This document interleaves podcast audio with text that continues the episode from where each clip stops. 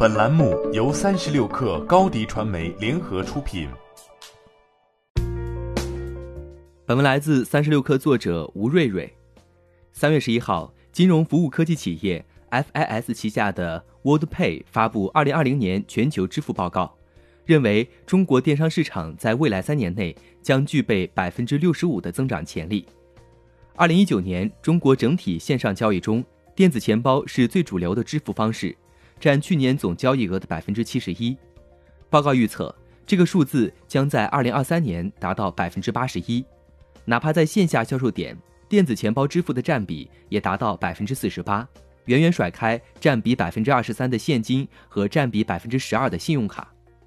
报告显示，二零一九年移动商务市场规模前五的国家为中国、美国、英国、韩国和日本。报告预测，二零二三年移动商务市场的规模将保持这个排名，法国有希望跻身前五。此外，报告预测，到二零二三年，增长最快的移动商务市场将是土耳其、阿根廷、智利、印度和尼日利亚。报告向商户提出了一些发展建议，例如，发展中的东南亚是值得关注的市场，其六点六亿人口中，城市人口比例将在今年达到百分之五十，同时也是全球线上最活跃的地区。报告认为，这意味着这一地区在未来的线上消费将直线上升。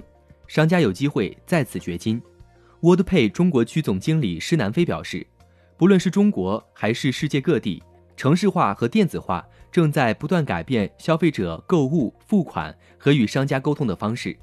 随着机不离手的新一代进入消费市场，在中国经商的商家必须迎上这一股潮流。